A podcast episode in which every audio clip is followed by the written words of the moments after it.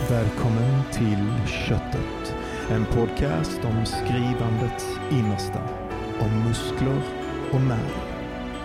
Det här är en podcast av Författarskolan vid Lunds universitet. Medverkar gör Anna-Klara Törnqvist, konstnärlig lektor. Och jag, Johan Claesson. Då är vi igång igen Johan. Vad Ja, roligt. Jättekul. Vad blir det? Det blir vårt Ja, det blir tredje eller Tredje- fjärde avsnittet beroende på hur man räknar. ja, tredje med gäst. Tredje med gäst. Ja. Ska vi presentera vår gäst med en gång? Presentera på. Ja, Du var så duktig förra gången Ja. så det tänker jag att du kan ja göra vi igen. ska se om jag klarar det. Men för nu är det ju faktiskt eh, min kollega, så att nu borde jag ju klara detta bra. Eh, Joakim... kan vara en relation som spricker Ja, ja, det fullständigt här redan i, i de första ja, minuterna. vad är det nu han heter? Nej, han heter Joakim Forsberg.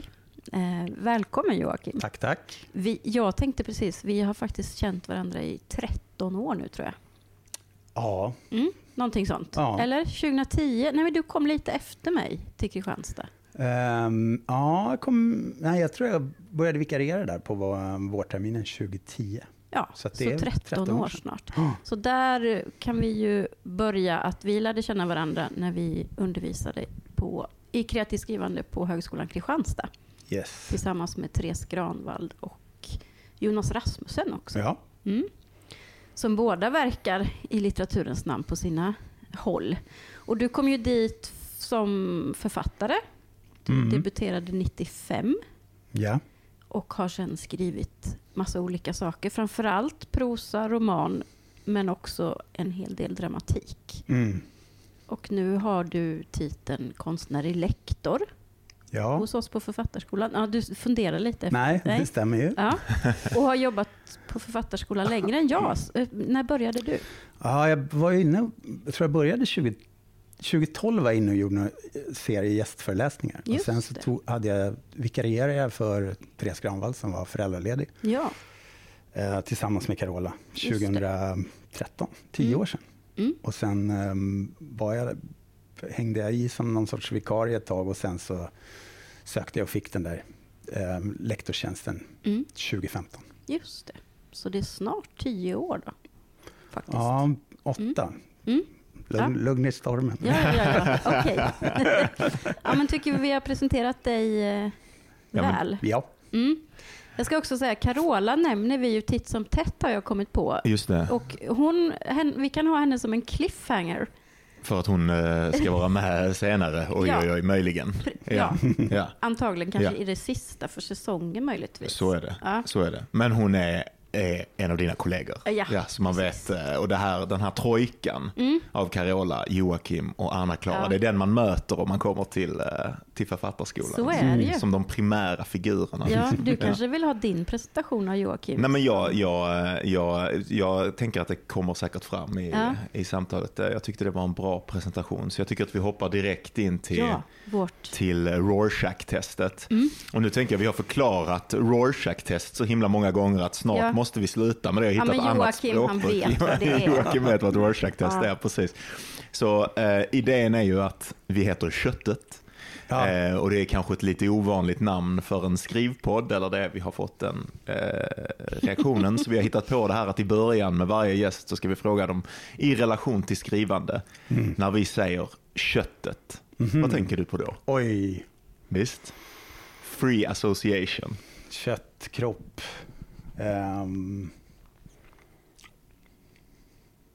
Bör- Joakim blir lite nervös nu tror jag när vi sa det ja, här. men ja, nej men kött. Vi kommer inte ställa någon eh, diagnos utifrån Nej, Nej. nej. men, eh, nej, men jag, själv. Ja. jag tänker väl på textens materialitet kanske. Visst? Mm. Visst. Och vad, vad, vad innebär det? Ehm, ja, det som är texten liksom. Som, som material. Den färdiga texten. Ehm, nej, Är det tecknen på sidan eller är det någon typ av ljudklang som man simulerar i huvudet? jag, Eller jag försöker tänka vad, vad skulle motsatsen till, till kött vara? Mm. En eh, Skal. Hud? Nej. gas, Ja, nu ger Gas. du alldeles Nej, för mycket. Ja. gas, luft eller något sånt. Som man skulle tänka någonting som var här luftigt eller galet. Det är också en ännu mindre uppenbar ingång. Alltså. Nej, men jag vet men jag tänker som med alla, alla sådana där, när man pratar om skrivande så är man i metafor, metaforiken. Liksom. Mm, Visst. Kött, man pratar om kött och musik, ton, textur. Mm.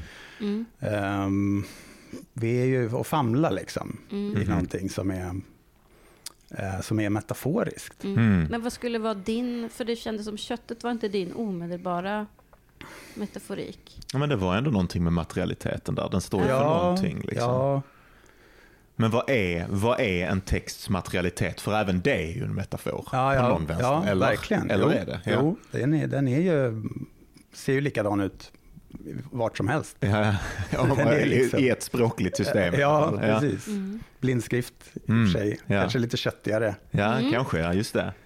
Är det ett mer uppenbart kroppsligt möte i alla Ja. fall med ordet där? Liksom? Ja, ja. Ja. Vi, vi har en tendens att glömma bort att, eh, att synen är ett sinne också ibland. ja.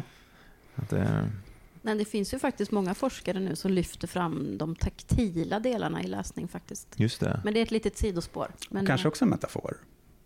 Att, det, att, att, Ja. att text är taktilt eller vad är Ja, vilket? eller? Ja, men att, de, att man faktiskt läser med kroppen. Att man vänder sidorna, att det frasar. Ja, ögonen Ja. rör på sig. Alltså att det är ju en kroppslig erfarenhet att Ja, läsa faktiskt. Nerv, nervsystemet. Men det är ett sidospår kanske. Ja. Ja. Eh, nej men jag vill, eh, jag eh, tycker om att börja i det här rent, rent superpraktiska. För jag har en, en tro om att, att, att det egentligen är det före eh, den filosofiska tanken om skrivandet som då till exempel eleverna på författarskolan är, är intresserade av. Så jag vill börja med att fråga dig, eh, hur ser din skrivprocess ut nu? Till och med Ehm, skrivrutin. kanske. Skrivrutin Ja. kanske? Skrivrutin. Um, alltså jag har ju ett skrivande som pågår hela tiden, ständigt. Liksom, Dagligen? ja, Mm.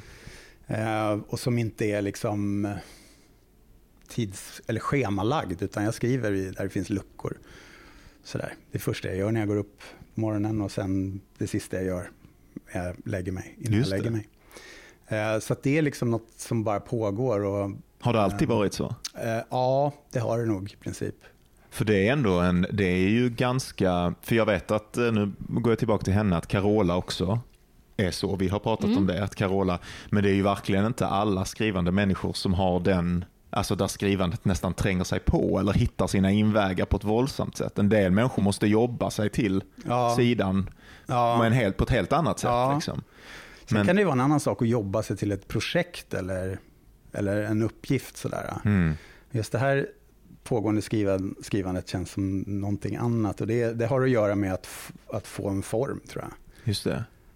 På det På- som pågår. ja, på, ja, tror jag. På, på vardagarna och på, på mig själv. Och, Är det, är det, en, är det en jakt efter kontroll? eh, ja, eller, ja. Kontroll kanske, men mening tänker jag. Just det. Mening framför allt. Och vad är, Just det. Och vad tänker du att det är? Ja, men eh, jag kan nog ibland känna att dagar som inte har, har blivit skrivna är bara försvunna på något sätt. Just det. Mm. De, går, de, de bara, jag vet inte vart de tar vägen riktigt. Men, så att någon sorts form tror jag det handlar om. Just det. Spännande. Ja, för det där berör ju också, det, det sa vi nu här innan, så vi hoppar väl direkt in. Ja, Anna-Klara har pratat med mig om det här om att du använder begreppet skrivandets begär Ja, i, i, i konversationer med Anna-Klara. Eller i alla fall begär. Eller begär. Ja, det I, bruk- ja. I relation till skrivande, men du kanske inte brukar säga skrivandets Mm, det kanske begär. du inte gör. Nej, alltså, det brukar ofta dyka upp under textsamtal. Och Mm. sådär, och det kan vara, det kan vara berättelsens begär, Mm. Mm. textens begär. Det textens begär är det Just kanske, det. ja. Just det. Ehm, och eh, alltså det, det, begärsbegreppet är ju, det, det, det är ju fyllt med en massa olika innebörder och tolkningar och sådär. Men jag, jag har väl någon, någon, utgår kanske från något som kanske är Hegels begärsbegrepp. Just det. Eh, att det är någonting som du? fattas, att det är en brist liksom. Just det. Eh, och att någonting börjar ur den bristen. Det fattas någonting att säga. Just det. Och då börjar, då börjar ett talande och en riktning. Man riktar sig till, till en annan, till, en, till världen eller till en annan människa eller till objekten runt omkring sig på något sätt. Så att riktningen mellan subjekt och världen som objekt på något sätt, tänker jag mig. Där, där finns ett sånt finns ursprungligt begär. Och Visst. det tänker jag är, det, och det, det, det går att tänka på det i språkfilosofiska termer också, att det är därför vi talar helt enkelt. För att det fattas någonting att säga. Mm. Och vi fortsätter att prata för att vi kan inte komma till punkt för det fattas, återstår någonting uppenbarligen. Tänker man på det samtidigt som man pratar så är det svårt att sluta prata. Absolut. Man förstår att här måste jag lägga till något och så måste jag lägga till något. Det där, jag tänkte på det här, eller vi pratade om det, nu spinner jag åt ett håll, men eh, jag tänkte på det som, vad ska jag, det här kanske inte ska, ni får ta ställning till om, om det här är okej att ha med och sen så får jag i så fall annars klippa ut det. Men Spännande. jag tänkte på detta i, ett, i när man ska kontrollera tiden på textsamtal eh, och folk ska ge feedback till en läsare och man har en begränsad tid och alla har den här bristen inför att ha lyckats säga det de Ja. egentligen menade och ville komma åt till Ja. den personen. Man har en känsla av att jag har sett, jag har också sett bristen i din text Ja. och jag vet vad den är och nu kommer inte jag heller åt den. Det är väldigt lakan eller Ja, ja. eh, sådär då. Att man, man, man jagar efter, eh, jag brukar säga och formulera samma sak som du sa där för mig själv, som att någonting måste bli sagt. Att man Ja. lever, för det har jag den, den ständiga känslan av att oavsett vad, vad som händer i livet så har jag, för jag har nog inte riktigt lika samma självklara ingång som du har till, eh, till, till att, att skriva morgon och kväll och sådär. Men, utan för mig är det nog en ansträngning. Men jag har den ständiga känslan av att fan, det är någonting som måste sägas om det här. Det här som händer. Men finns det täckas. ingenting som är bortom språket då? Ehm, ja, så det där just med språket, lakan, om man, om man nu ska Du får, jag tänker att vi har olika, Ja, olika nivåer på Ja, olika och avsnitt. Lacan kom, hans, han pratar mycket om, om begäret och, och ta, har tagit det från Hegel. Eh, och ehm, och han, han- jag tror han säger att språket är metonymiskt till sin natur. Vilket det. betyder att det, det går inte att säga allt Nej. på en gång. Utan det är, Gödel också om man vill vara matematiker va? ja, Att någonting alltid är utelämnat ur varje formellt system. Ja, och det är delen för helheten hela tiden. Men, men jag kommer ihåg att vi hade något textsamtal där vi pratade om, eh, pratade om det där med begäret och, och varför, huruvida det måste vara språkligt eller, eller i skrift. Så, där. så kommer jag ihåg att jag fick någon bild för det där. Jag tänkte på, på begäret som ett sorts ljus, liksom. eller Mm. man tänker sig en konstant. Mm. En riktning som är konstant, Ja, just det. som ljuset. Ja. Eh, och sen så behöver man någonting som bromsar, eller ett medium helt enkelt, att Mm. leda in det där i. Mm. Mm. Och då kan man tänka sig att man kan göra det på en massa olika sätt, tänker jag. Det är som en solcell nästan. Ja. Om vi fortsätter på ljuset metaforen. Ja, man kan bygga saker eller man kan Mm. På olika sätt leda in det där i något sorts medium. Mm. Och vi som skriver har av olika skäl valt det skrivna språket som, Mm. som en sån, som ett, någonting som bromsar begäret eller Mm. fångar upp det liksom Mm. i en form. Ja. Jag tänkte på det här du sa, alltså att man vill uttrycka sig för, inför någon och samtala med varandra. Du, Ja, inte riktigt, du använde inte riktigt de orden. Men en riktning från Precis. ett subjekt till, Till- ett objekt? Ja, eller? så sa du nog. Men om du skriver då morgon och kväll, vem är då Ja, det är mottagaren? Ja, det där är också en jättespännande fråga. Ehm, för där, och den där frågan dyker ju ofta upp när man pratar om sånt som målgrupper och, och läsaren brukar vi ju Mm. prata om. Så Den implicita läsaren. Ja, precis. Mm. Eh, och det finns ju en sån, tänker jag. Men, men jag föreställer mig att den läsaren inte är en mantalsskriven person, utan, utan någon form av mottagare som man har i, i sin egen i sin egen begärstruktur, om man skulle kunna säga så. Mm. Mm. Ehm, och det, det skulle man kanske kalla Gud om man var... Ja, då blir det någon form av autoerotik. Nej, men alltså jag tänker att just det, för man säger också... Det autoerotiska begreppet är jättebra Ja. här om man har läst typ Deleuze. Ja, ja, ja. Men ja. Mm. Men man kan ju också säga att man skriver för sig själv och det är också, den, den tycker jag, tror jag också är problematisk. För jag tänker, även den mest intima dagboken har ju ett kära dagbok i sig. Och vem är dagboken som man säger kära till. Mm. Mm. Så att det finns ju någon annan där, någon som ser eh, och alltså, som är en implicit läsare. Ehm, och, den, och den kan nog vara flera också, tänker jag. Alltså, att jag tror att varje skrivande person har, har en uppsättning olika sådana.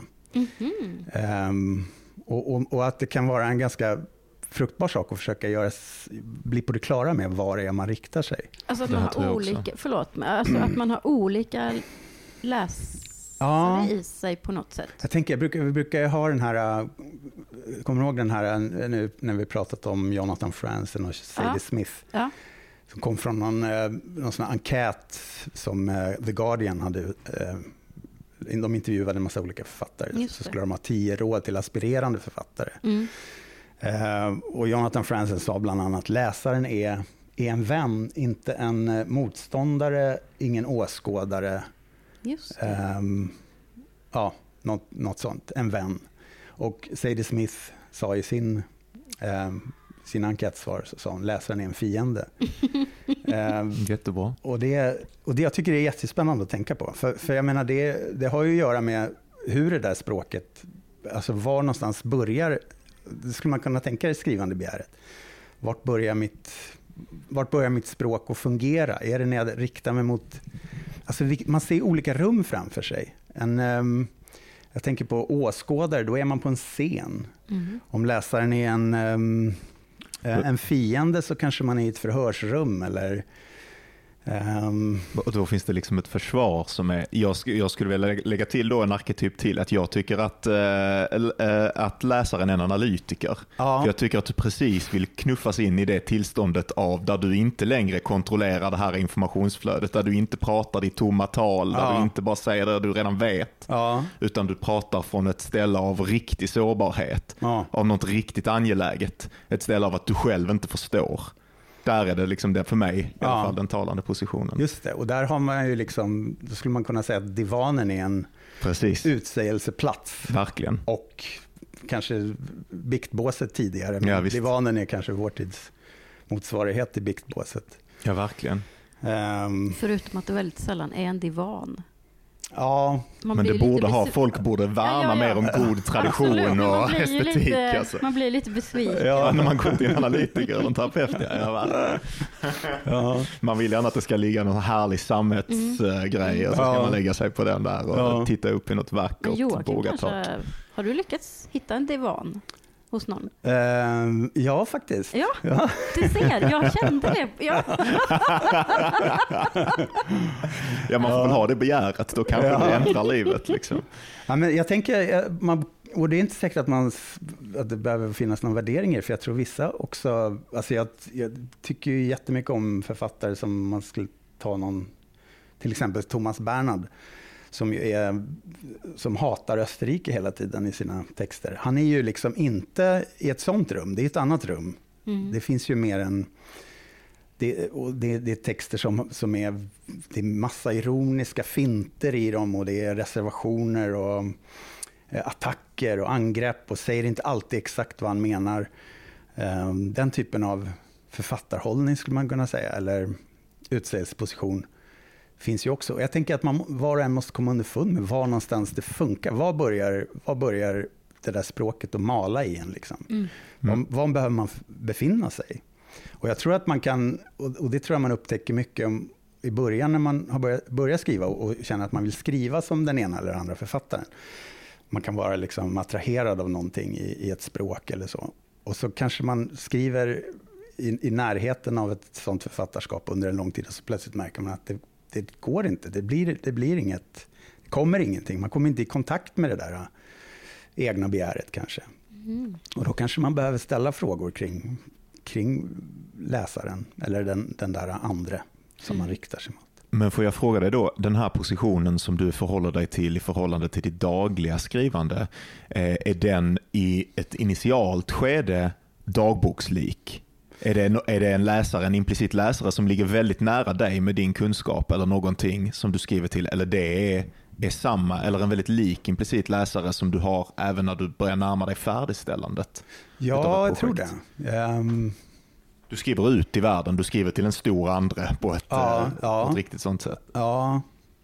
Ehm, jo, men jag, jag tänker att, att, att det är någonting jag... Att det är en förbindelse som jag håller vid liv där.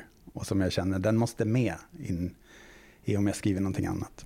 För man kan tänka sig att, att dagboksskrivandet eh, kan bli ett ensamt skrivande och att det är den sortens skrivande som du propagerar för också när du använder ord som att du antar att det är Gud eller någonting som Ja. du skriver. Då skriver man ju verkligen mot något sant öppet och det kräver Ja. också en, en ärlighet. Om du bara sitter och skriver för dig själv och din, bak, din dagbok, då kan du ha den sortens förljugenhet som vi alltid har för oss själva. Ja, Sådär, ja, möjligen. ja. Eh, ja, men det, ja. Och, det, och man, man håller ju på och, och gör sig till för sig själv, såklart, tänker jag. Det, gör man ju, det, det är ju bara att tänka på sina egna inre monologer och hur man försvarar sig på olika sätt. Och, hela jaget är ju en försvarsbyggnad. Mm. Liksom. Jaget är som ett strukturerat som ett symptom, Ja. eller vad han säger, den gode Ja, fransosen. ja. Ja. Ja. Ja.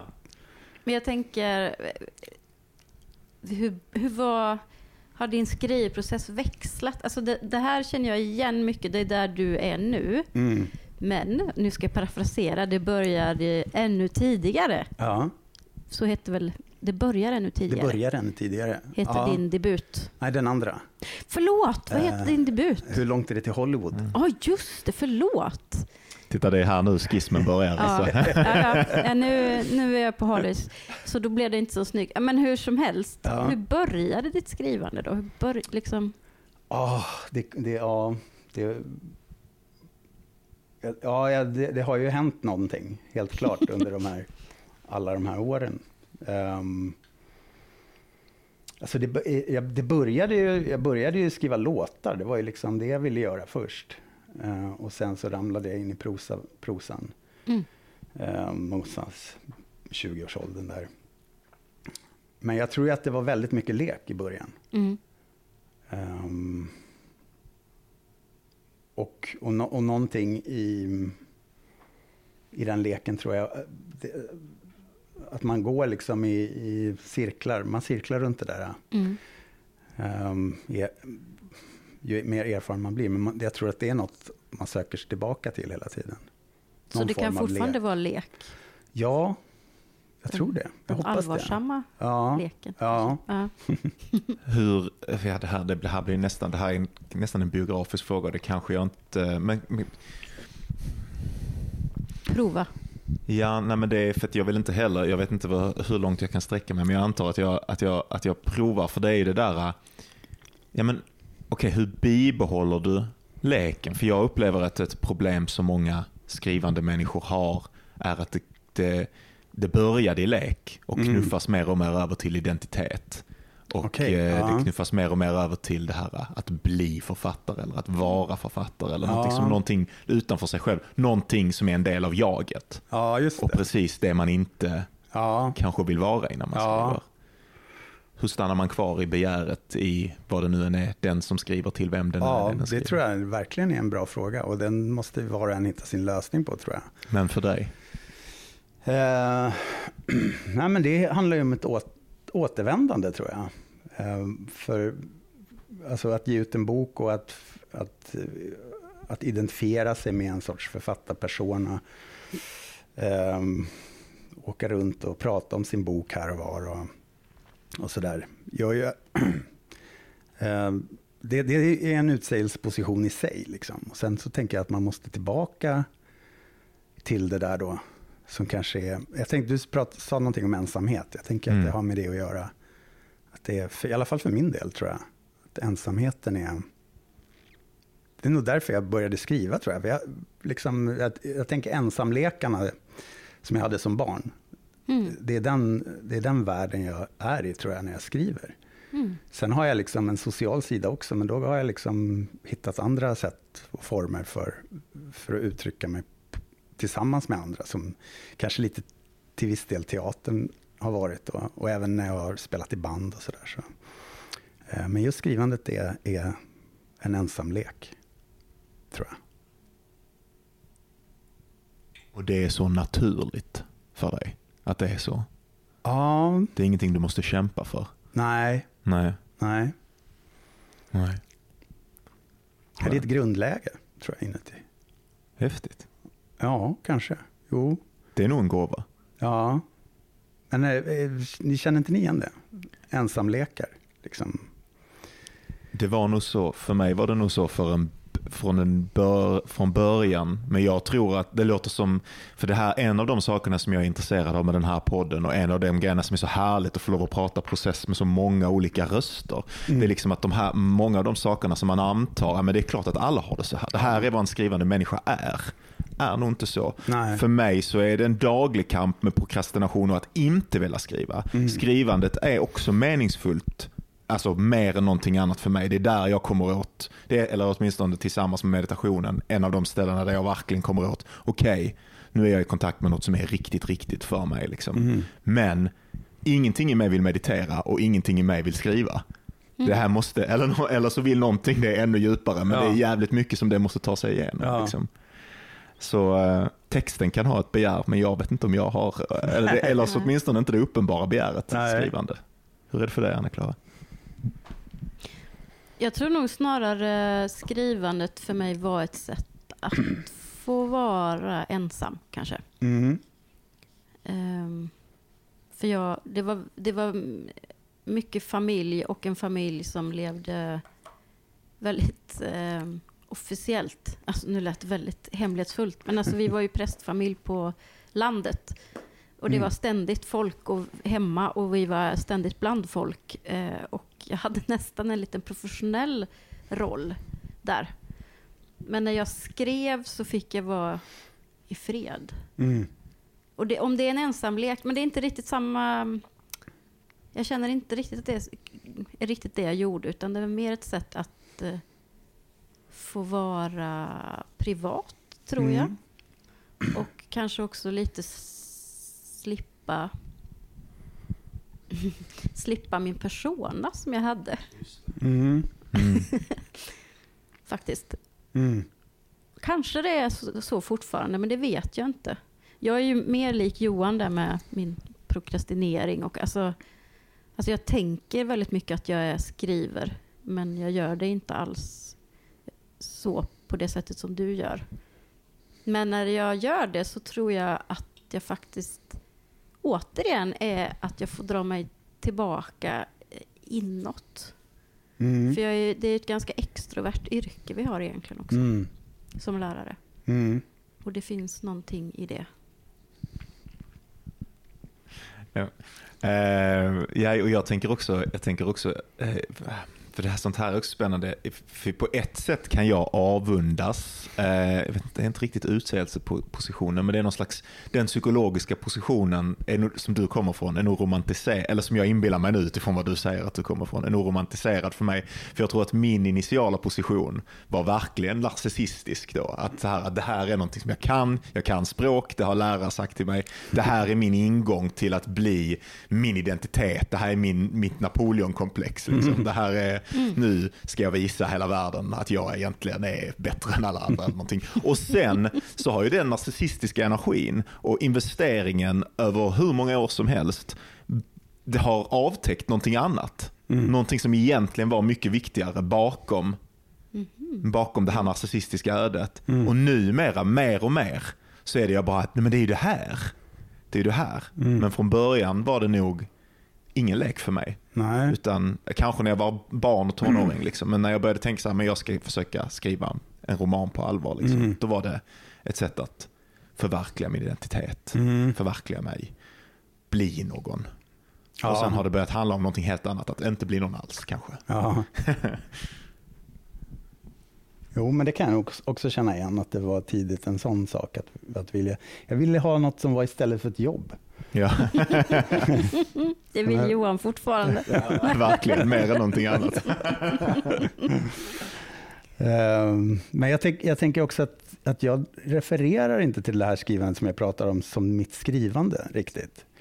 Ehm, jag kan ju sitta och, och tänka, jag borde inte göra det här, jag borde skriva istället. Just Ja. det.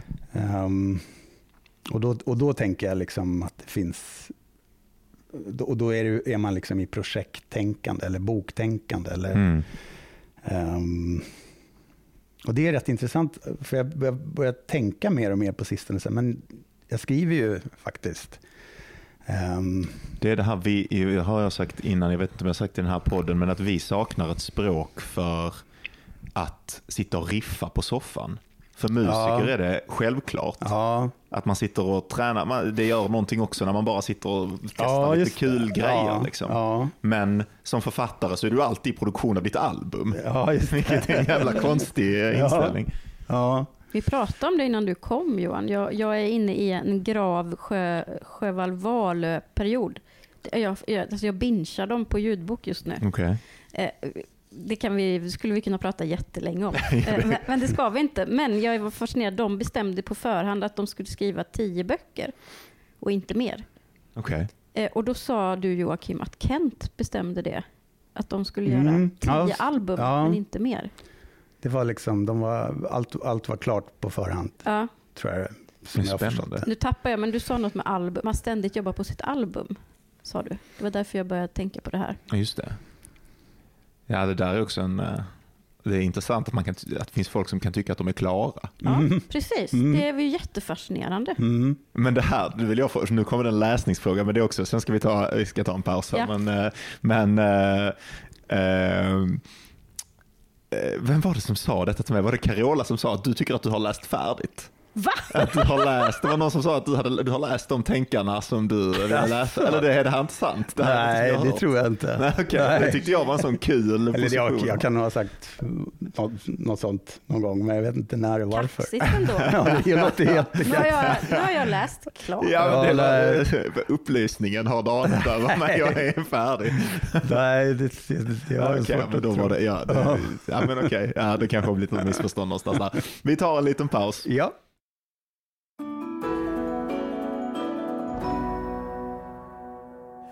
Eh, en sak som jag intresserar mig för jättemycket, och jag behöver inte, jag, jag kan, kan berätta efteråt, eh, för jag har introducerat det här i första podden, men en sån sak som jag tänker inte är självklart för författare är en spännande del av deras skrivupplevelse, men som jag tror att man, speciellt som begynnande författare som försöker hitta sin skrivande upplevelse, är intresserad av, är hur mycket vad händer i dig internt medan du skriver? Och då tänker jag på nivån av bilder. Jag tänker på nivån av inre röster. Så om, om du börjar, ser du bilder till exempel? När du skriver? Mm, nej, jag tror jag hör språk. Du hör språk. främst. Som att någonting dikterar till dig liksom. Nej, men jag tror jag letar i, i språket snarare än i bilderna. Ehm, Så det är verkligen det är en slags ganska materiell tillblivelseinstans också då för dig. Sen tänker jag mycket på närvaro, liksom. Att, att vara, vara där på något sätt. Det tycker jag man kan uppleva när man läser också. Att här, Mm. här är författaren närvarande eller frånvarande. Men vad innebär det rent, om, om du försöker konkretisera det? Ehm, alltså jag tänker att det, det finns en motsats i det som jag ibland brukar tänka på som en sorts redovisningsplikt. Alltså där man känner att författaren återger något eller återberättar. Eller, Mm.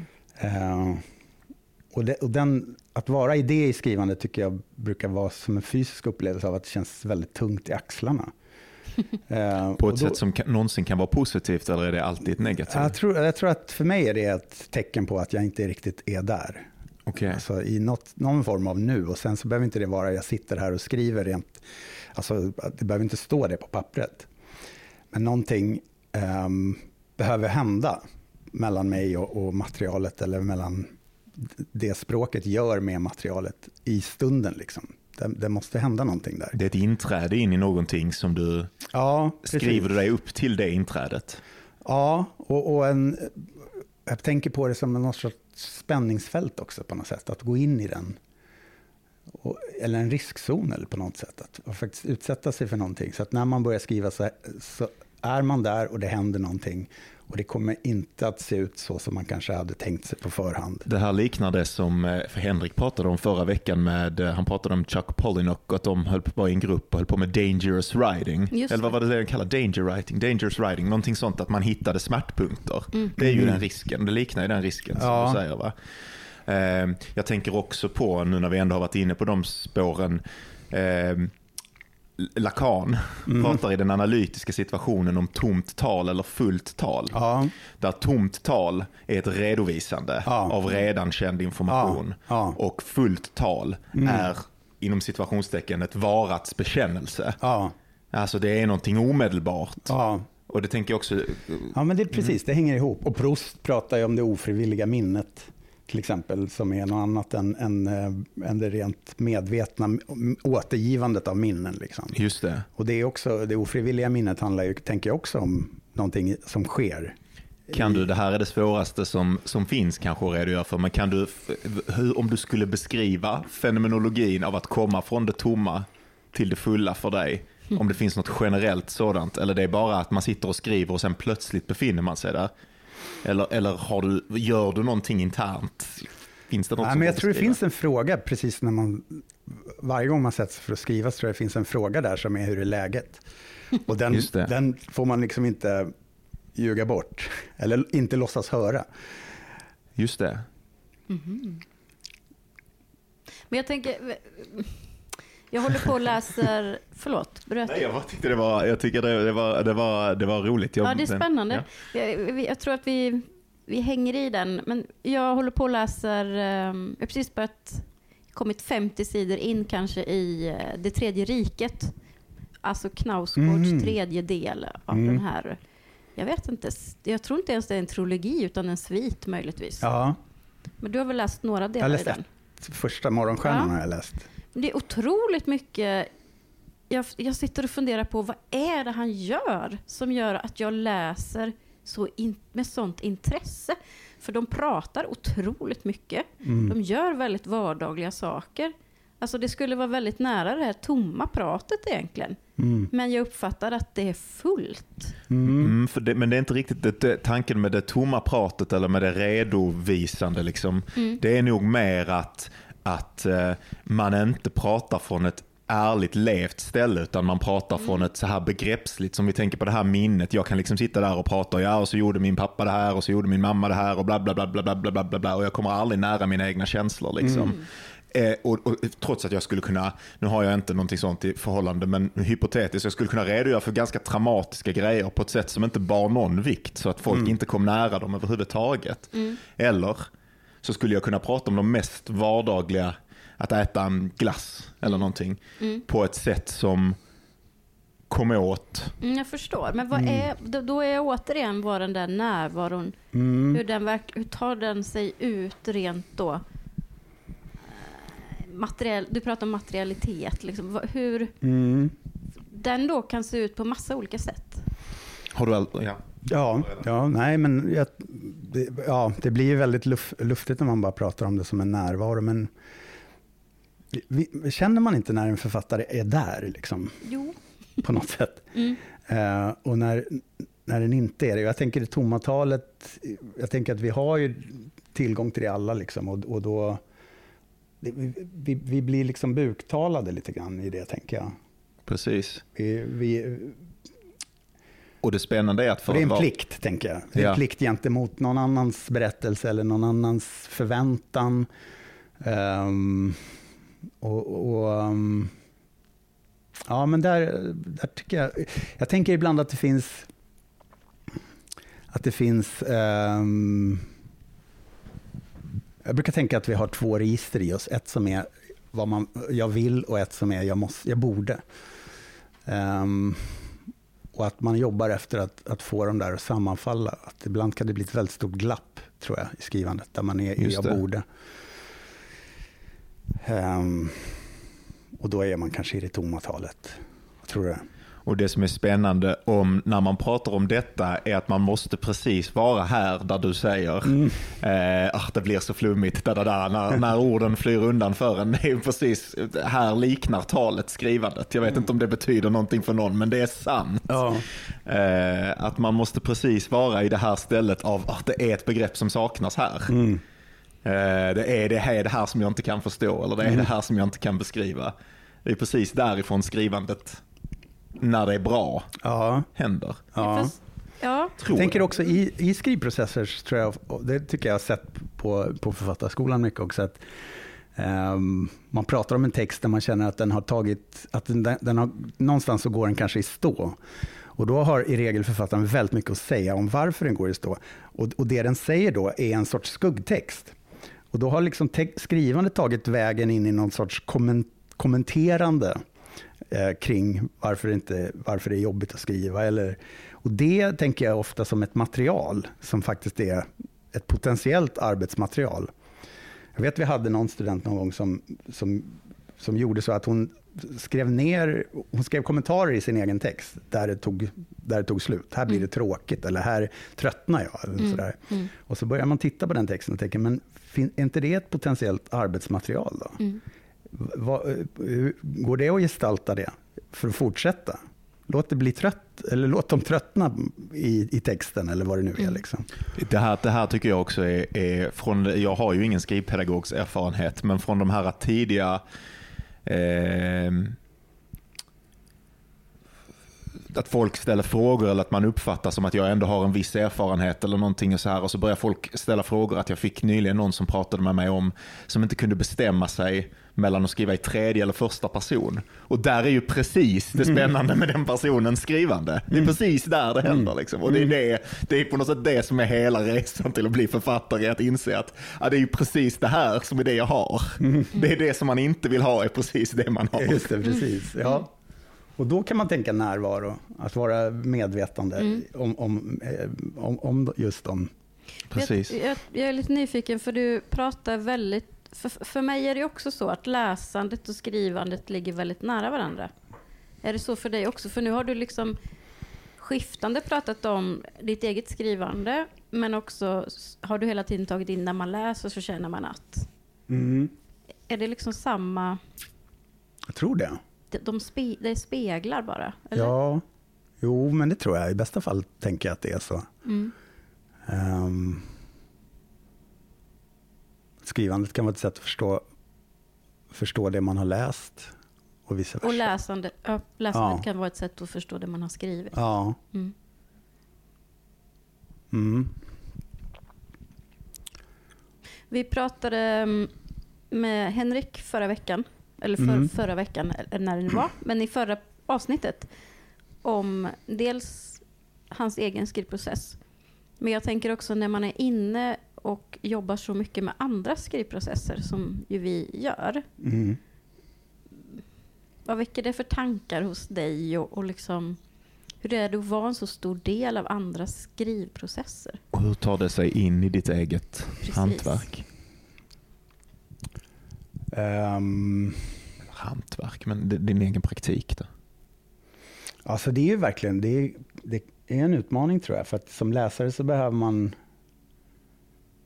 behöver man en bredd. Jag tänker i, i, i vissa faser i alla fall i en skrivprocess så behöver man bli ganska tunnelseende.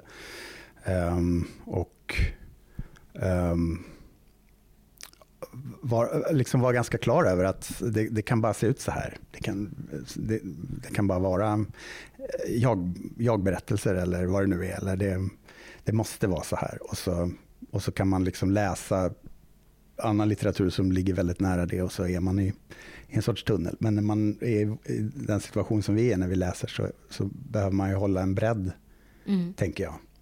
Eh, där man måste förstå väldigt många olika sätt att, att skriva. Mm. Ehm, men möjligen är det att jag ofta hamnar i, i att prata om sådana där grund, grundlägen på något sätt. Just. Ehm, kanske är ett sätt att föra, för mig i alla fall, att föra tillbaka det till en sorts bevekelsegrund eller vad man ska kalla det för. Mm. Så att det finns som att skrivandets stora big five på något sätt, eller stora frågor som är generella för alla. Och ställer man dem så är man också lyhörd för det individuella i varje skrivprocess. Ja, i bästa fall tänker jag. Ja, för det är ju annars en risk, tänker jag, att man projicerar eller tar över eller går in. Ja, och kanske ofrånkomligt Ja, också. nog tänker jag. Att det, ofrånkomligt. Mm. det kanske, för på något sätt så, um, om man ska tänka att man har någon, någon poetik någonstans i sig själv, så är det väl den man eh, letar efter eller formulerar Mm. mer eller mindre medvetet i sina läsningar. Så det blir ju, ehm, det blir ju väldigt subjektivt, tänker jag. Och det, det kanske det måste vara också. Mm. Um, för, för alltså, ju tydligare man är subjektiv, desto enklare också är det att förstå någon och ta, och, ta spjärn mot eller liksom opponera sig mot. Eller säga, så, där är inte, så där ser inte jag alls på skrivandet. Eller,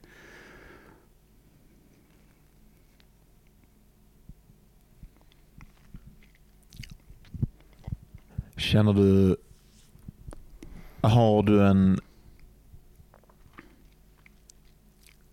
en metod eller, eller låter du det här att tunneln ta plats? Eller hur hittar du tillbaka till tunneln om du är i det här väldigt öppna där, man inte, där det inte finns plats för besatthet till exempel? Hur vänder man tillbaka till tunneln? Gör du det? Um, ja, alltså det är, det, det är svårt. Det är faktiskt svårt tycker jag. Ja. Man blir ju också... Um, man blir ganska upprorisk när man är i den där tunneln. Ja, allt annat är ju skit. Ja. Det finns ju bara en, ett smart sätt att producera. Ja. Man kan tänka sig jag ska skriva två timmar varje morgon och sen så går det bra så tänker man "Sk- skit i det andra. Fortsätt. Eh, ja. ja men jag tror, alltså den frågan tror jag alla, alla som skriver och undervisar hå- håller på att brottas med. Mm. Eh, och hur, och hur man löser den, är, det, jag, vet, jag vet inte. Jag tror inte ingen vet riktigt hur, hur man ska bära sig åt. Liksom. Och, ehm, att vara i en lärarposition där man förväntas vara den som vet eller som kan svara. Eller, de- den positionen är inte alltid så bra att skriva utifrån. Nej, visst. Så att, eh, Nej, för man- den är ju precis den andra positionen än den som vi har Ja. pratat om, som Ja. skrivandets öppenhet. Ja, så utmaningen i, i, i, i läreriet är att försöka bli mer författare i, sitt, i, sitt lära, i sin lärarroll, tänker jag, än, Än vice versa. Ja. än vice versa. Mm. Men det finns en risk att man blir lärare i sitt skrivande. Ja, Mm. ja, det tror jag. För, för, för att om man identifierar sig för mycket med att vara den som, som vet, Mm. ehm, så, så kan ju det vara det kan ju vara en berusande upplevelse. Mm. Känna att man, man är en väldigt klartänkt person som har läst allt. Just det, jag har läst färdigt. Ja. och, så, och så ska man ta med sig Nu, nu den. måste jag lämna kvar det, för nu Ja. nämnde du det. Så nu Ja, kommer ja, det ja. inte klippas ut. Nej, vi får kvar det. Men det är roligt tycker jag. Det är Ja. roligt att Ja. tänka sig Joakim som en person som har läst Jo, allt. Men jag tyckte nästan att det var skönt för ibland, alltså, det, det, det, det, är, ju- det är ju verkligen ett upplysningsstadie i förhållande till en viss praktik. Så här bara, nej men jag är nöjd nu. Jag har förstått vad det handlar om. Sätter punkt där. Ja. Mm. Ehm, Det är lite som jag hörde, eh, eh, eh, nu tappar jag hans namn, Viktor Malm eh, prata i sin podd. I all respekt sagt om Viktor här nu, men, men jag tyckte att det var väldigt roligt. Han är ju ganska ung och han, nu är han också kulturchef och så. Men han sa i, i podden Gästabudet att när man, när man har fyllt 40 då har ju allt hänt. Han var helt övertygad om att det skulle vara så. Så jag, jag har tänkt att jag ska återkomma till honom med frågan när han har fyllt 40 sen. Men det är lite som att ha läst allt. Mm, Att man, ja. att man ska, alltså det är roligt att tänka sig att man verkligen skulle komma till sådana punkter i, sin, i sitt liv. Just det. Ja, det Ja. var en utvikning, men ändå lite kul. ja. Mm. Mm, men det har nog någonting att göra ändå med skrivandet, det här med att, eh, eh, att eh, förstå att de här linjära, linjära synen på livet, linjära, linjära synen på romanen och romanens tillblivelseprocess och sådär, att det finns någonting fantastiskt eh, eh, också med respekt för eh, Viktor fåfängt i att tänka att man har förstått det linjära och man har förstått strukturen och man har förstått vad det, vad det handlar om. Liksom. Mm. ja, man kan nog liksom komma till lokala avslut, men, men det är alltid något annat som börjar just där. Mm. Ehm, och man kan ju alltid, man kan ju alltid över, övertyga sig själv om att man har miss, missförstått allting som man tror sig ha förstått. Mm. Ja, just det. Ja, verkligen. Eller så övertygar någon annan än om det. Ja,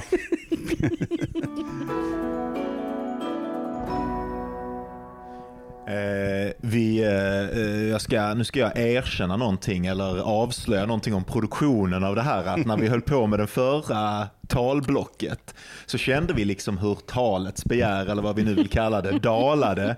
Och så plötsligt så bara, ah, då kanske allting har blivit sagt. Men så fort så, så stänger man av liksom den här lådan lite grann och så bara låter man eh, lite tid gå och så börjar någonting myllra igen. Och så började vi prata om Eh, för jag, och det, det, är kul för det berörde en fråga som jag redan hade i huvudet men som jag funderade på om den var värd att ställa. Men vi började prata om eh, att min osäkerhet är att jag inte kan tillräckligt mycket växtlighetsord. Så att Nej, ibland, men du sa flora, fauna flora, och fauna och möblemang. möbler. Möbler, Okej, ja. ja. men det, Ja. Var, och lamp, det började i lampan, ja. Ja. Det, det, var, det var en detalj som gjorde all skillnad. Jag ber Ja. om ursäkt. Ja, men det var så fint med flora, fauna och möbler. Ja. Ja, ja, men det är mina tre stora osäkerheter i mitt språk. Jag kan många eh, begrepp från den tyska idealismen och jag kan väldigt lite svensk bokskog. Liksom. Och det retar mig. Eh, men eh, men så, så, så, så, så sa jag att eh, man kunde använda en AI till att kolla upp de här orden och så frågade mig eh, Anna-Klara, men om de inte är där för dig, varför då inkludera dem överhuvudtaget?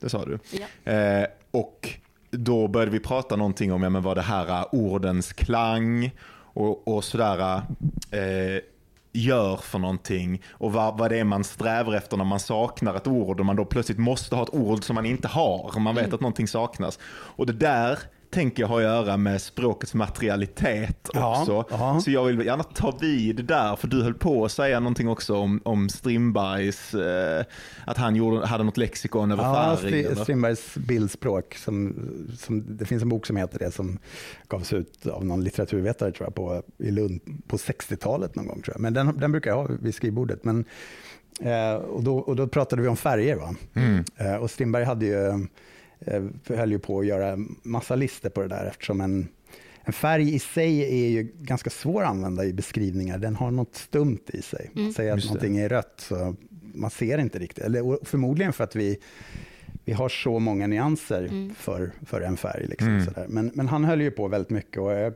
ah, nu kommer jag inte ihåg. Men, jo, en, en kommer jag ihåg. Lavendelgrå. Ah. Just det. Som är en sån här... um, lavendel är ju blå, tänker vi. Mm. Eller lila. Ja, lila. Och så är den grå. Mm. Men, men just de där uh, precisionen gör ju att man... Ja, då rikedom. får man verkligen... Då är man där. Ja, ja, verkligen. Och då tänker jag att, att det har med närvaro att göra. Ja. Man är där både som författare och läsare. Men sätt. han hade alltså en lista på till exempel olika röda då? Ja, precis. Nyslaktat kött och, och sådana där kött? liknelser. Ja. Ja, Ja. kött. Men det, det här är ju det är någonting spännande här, för det är det här, jag tänkte någonting med, med eh, när, man, när, när du söker den där klangen, kommer den till i skrivögonblicket eller är det ett berikande som sker efteråt? Kommer ett ord som lavendelgrått?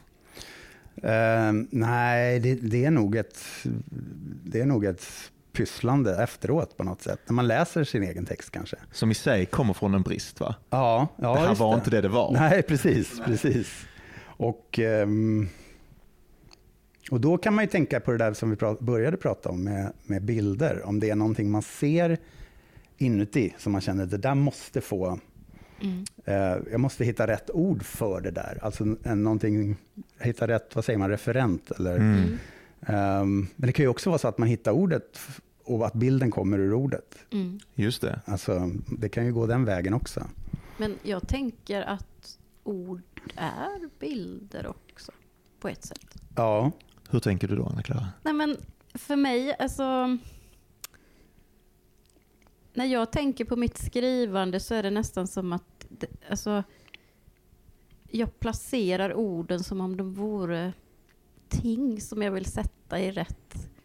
Jag kan nog Mhm. inte förklara Jo, detta. fortsätt. Jag- jag- Det är precis där det viktiga händer. Ja, Ja. jag vill sätta dem på rätt sätt så att jag får rätt visuellt. Alltså för mig är det väldigt visuellt, men jag ser inte det orden beskriver, utan det är nästan orden mm, mm. i sig. ja. Och det är också då Ja. att du har en väldigt materiell, eh, då Ja. tänker jag att ni två har en liknande. ja. Är det någonting i klang? Mm. Är det det som styr?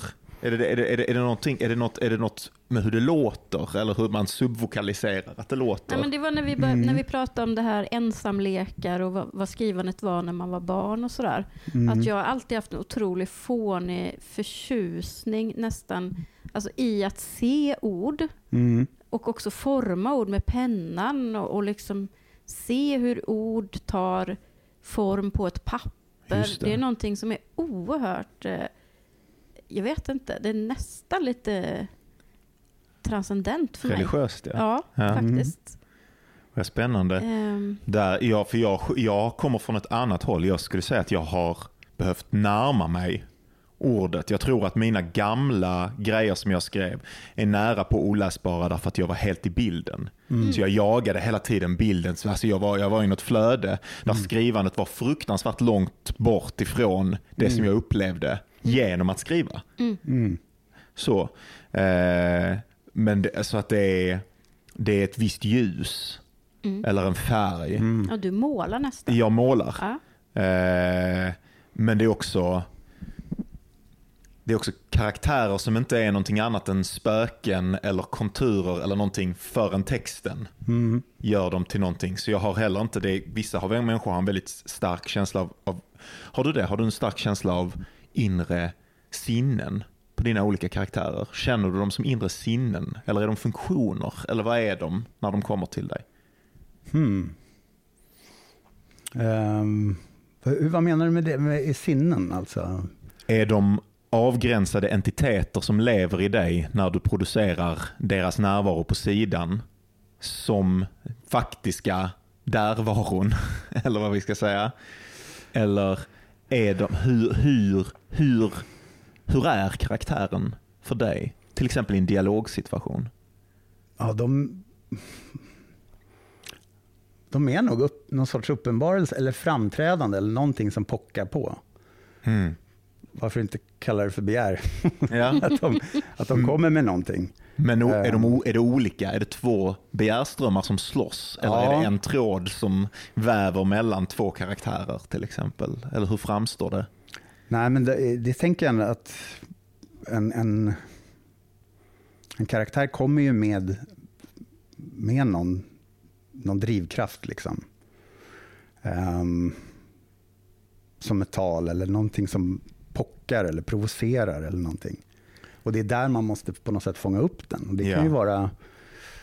Och, då, och då, kan det ju vara, då kan det ju vara i beteende eller utseende eller så kanske. Men, ehm, Har de alltid kommit till dig? ehm, Eller har du, för jag tänker det finns ju sådana här tips, det har jag pratat om Ja. mycket, externa tips. Man ska ha två olika motivationer. Liksom. ja, Det är ju ett, en extern och en intern Ja. motivation. Sådär. Och det skapar en välrundad karaktär.